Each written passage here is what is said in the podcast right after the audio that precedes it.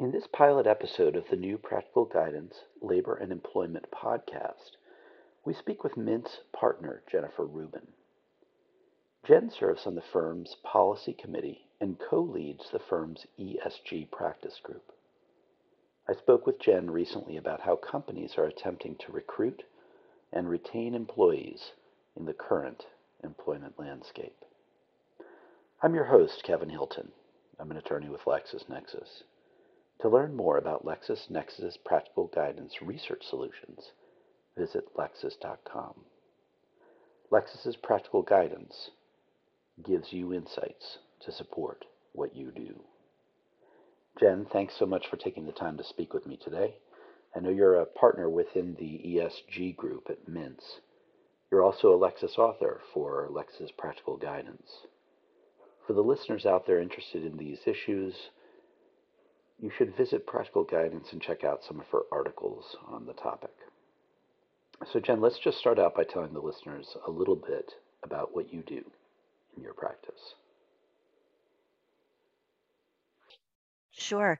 I am a bicoastal employment lawyer. I'm, I'm based primarily in San Diego, um, but practiced in, in New York for 25 years before I headed out to the um, uh, West Coast. And um, my practice is primarily uh, divided between trial work uh, relating to employment claims, uh, as well as compliance work. Um, I advise boards, I advise executives, I advise companies on how to uh, how to do their best to comply with the myriad of uh, employment laws. And of late, um, the and in the past couple of years, we have launched an ESG practice group, which I chair, um, and that has come about primarily um, because of the pandemic and, and different uh, developments that have kind of driven some of the governance issues that, that we're seeing, you know, at the um, uh, corporate board level. So that, that's a nutshell of, of what I do and, and who I am. I read a fascinating article you wrote recently on in-house counsel's role in bridging what you call the Generation We gap. And um, I wonder if you just start by telling me a little bit about what the, what is the we gap? Sure. Um, and, and, just in the interest of full disclosure, one of the reasons that this came up is that I have four children um, who are all millennials.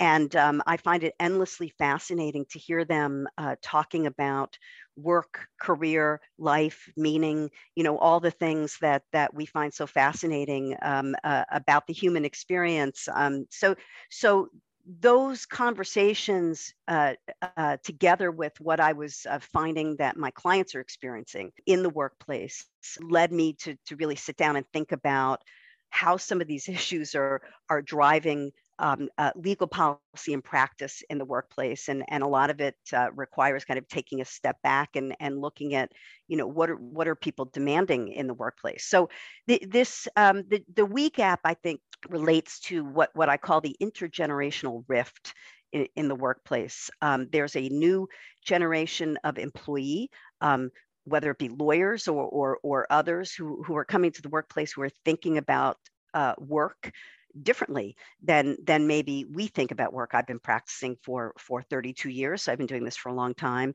um, and and my viewpoint uh, probably differ uh, greatly from from their viewpoints. Um, you know, I I grew up as a lawyer in a place where where you go to the office and you sit at the desk, you go to the courtroom and you you stand in front of a judge, and the new generation of employee is uh, practicing in front of a computer um, with with a webcam uh, and a headset and and that is be, becoming perfectly natural to them. So i, I think that it it, it requires uh, taking a step back and thinking about how different generations are approaching our experience as as lawyers and employees and then uh, trying to manage those issues in a way that's beneficial uh, to, to the workplace. And and i say beneficial because i learn a lot from uh, the more junior lawyers who, who, who work with me.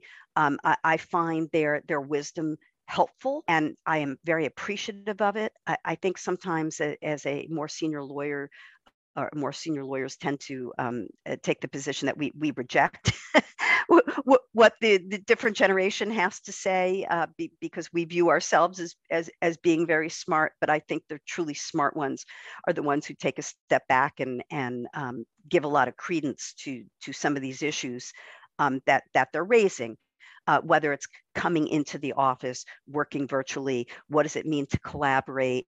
Um, what, what does it mean to uh, be collegial um, in the virtual environment? I mean, a lot of these things are, are, are difficult and, and we all need to learn them. So I think the generation we gap comes from approaching them these issues in in in different ways. Fascinating, and it's wonderful that you had uh, you have in in-house uh, consultants. unpaid. yeah, unpaid. Uh, well, I mean, you paid we're not. Uh, yes, that, that is true. um, is there are there specific industries where you're seeing this? I guess this this we gap and this shift um, in particular, or is it across oh, the board? Yeah oh it's it's absolutely across the board. And and i think you know when people think well it's just it's confined to technology right? They, they might think or um, or or maybe some of the more conservative uh, workplaces you know the financial sector banking for example is traditionally thought of as a, a fairly conservative workplace.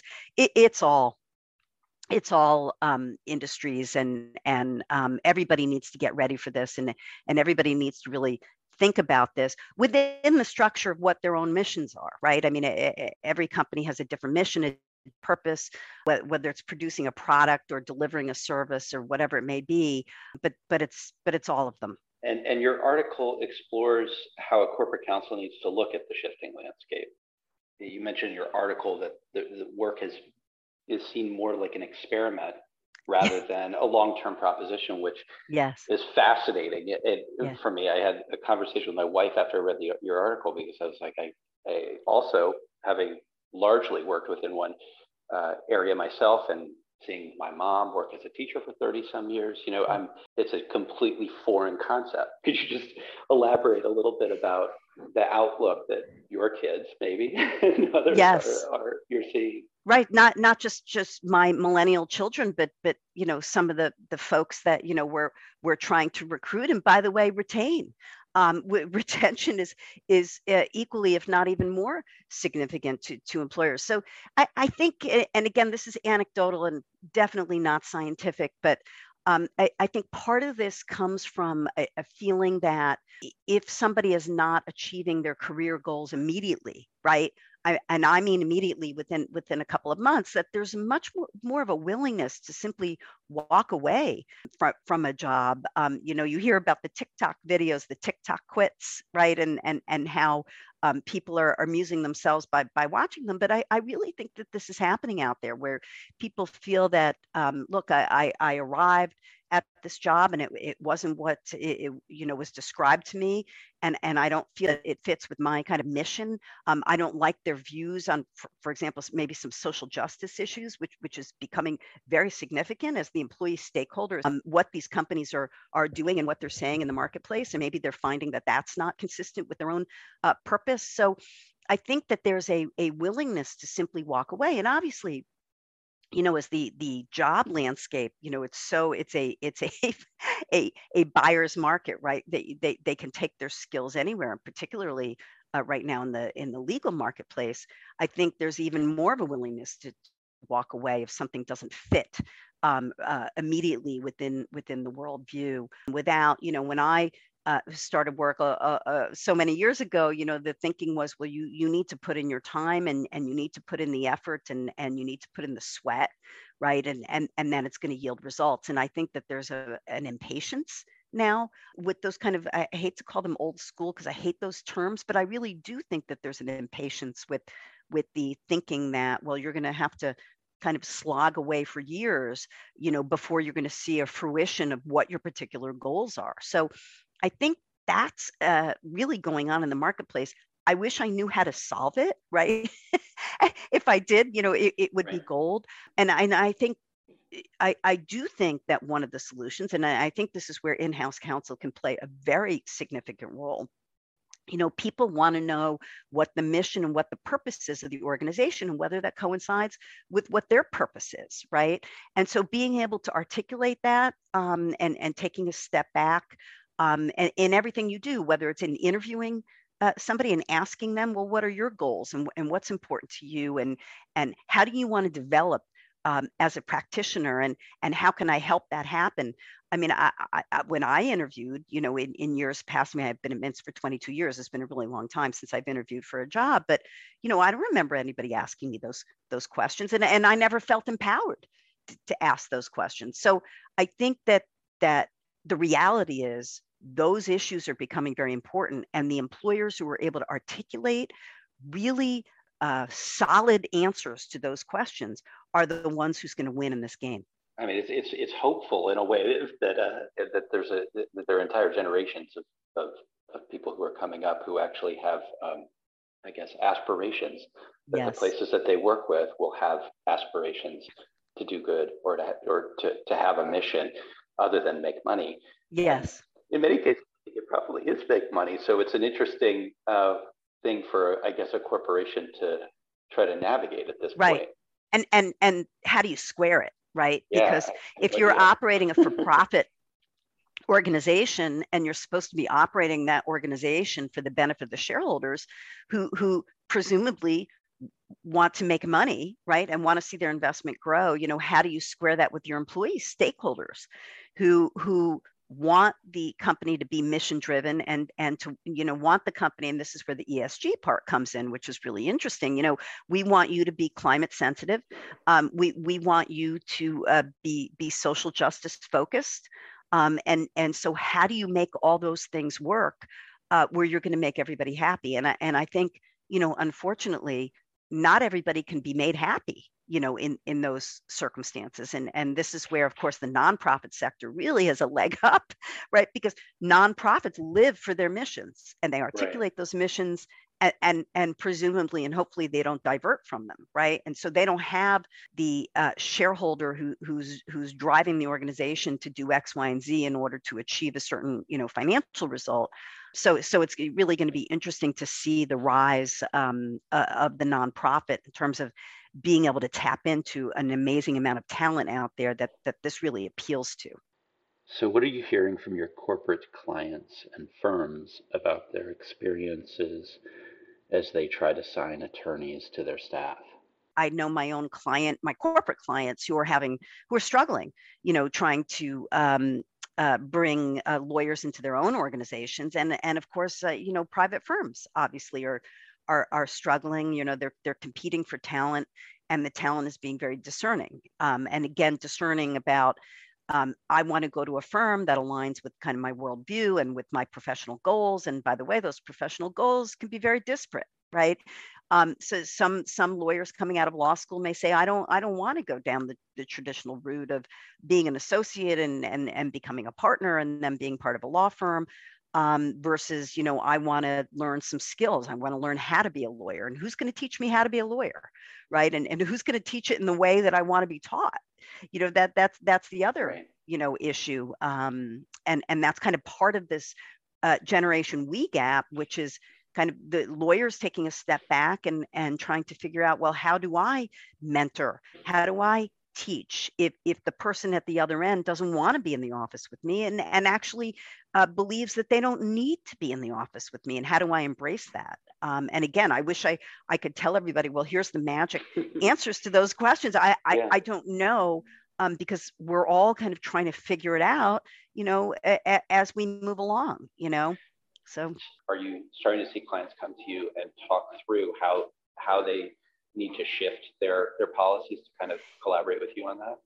Yes, but but I think some of those conversations are a little broader. So, for example, talking about unique benefits right that that that can be provided to, to, kind of this new generation and so it's a little more of the some of the practical discussions about you know what are the things that we can offer that will make us more attractive and and right. and asking me what i'm seeing in the marketplace because obviously I, i'm in a unique position you know our our um, uh, clientele, you know, at, at Mintz is uh, we, we we operate very nationally and and across industries, and so I do. I, am very fortunate in that I have a very diverse uh, clientele, and and so um, I, I, get a lot of um, ideas from speaking to my clients you know when they're sharing with me you know this is what we're thinking of doing can we do this can we do that can you help me draft a policy and so it gives me kind of a bird's eye view into what's going on out there in the industry and then that way i can share um, obviously without um, violating any client confidences, but very generally, you know, ideas on on things. You know, um, I, will just give you a couple that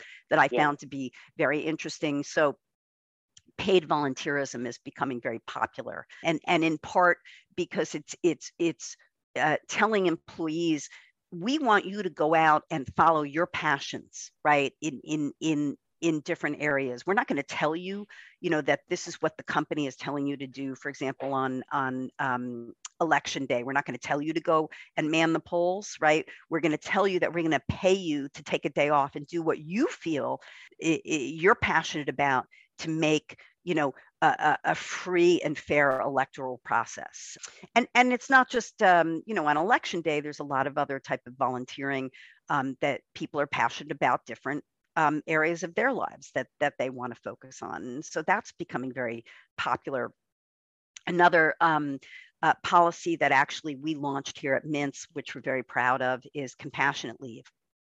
Um, compassionate leave is provided to women, for example, who have suffered a miscarriage, and for uh, men um, who are supporting uh, a partner who may have suffered a miscarriage, which is something that is, that is really overlooked. I mean, it, it doesn't necessarily fall under the concept of bereavement leave, and, and bereavement leave may not be enough. Um, under circumstances where somebody suffers a pregnancy loss and it's so right. profound in their life. Um, so we are thrilled to, to offer something like that where where we we're, we're addressing the human side of employment so, so right. that's another example of something that that we're very um, we're very proud of here jen thanks so much again for all your time and the insight you've provided today to learn more about jen's practice at mintz visit the firm's website at mintz.com and remember to visit Practical Guidance to see some of the valuable articles Jen penned for Lexis Research Solution. Thank you all for listening to the pilot episode of Practical Guidance, Labor, and Employment podcast series. Make sure to subscribe to this podcast as we will be releasing monthly episodes focusing on L&E going forward. And remember, no matter your practice area, if you need practical guidance on how to proceed in your work, check out Lexis Practical Guidance Research Solution, available now through Lexis. For more information, visit lexis.com. Thanks, and be well.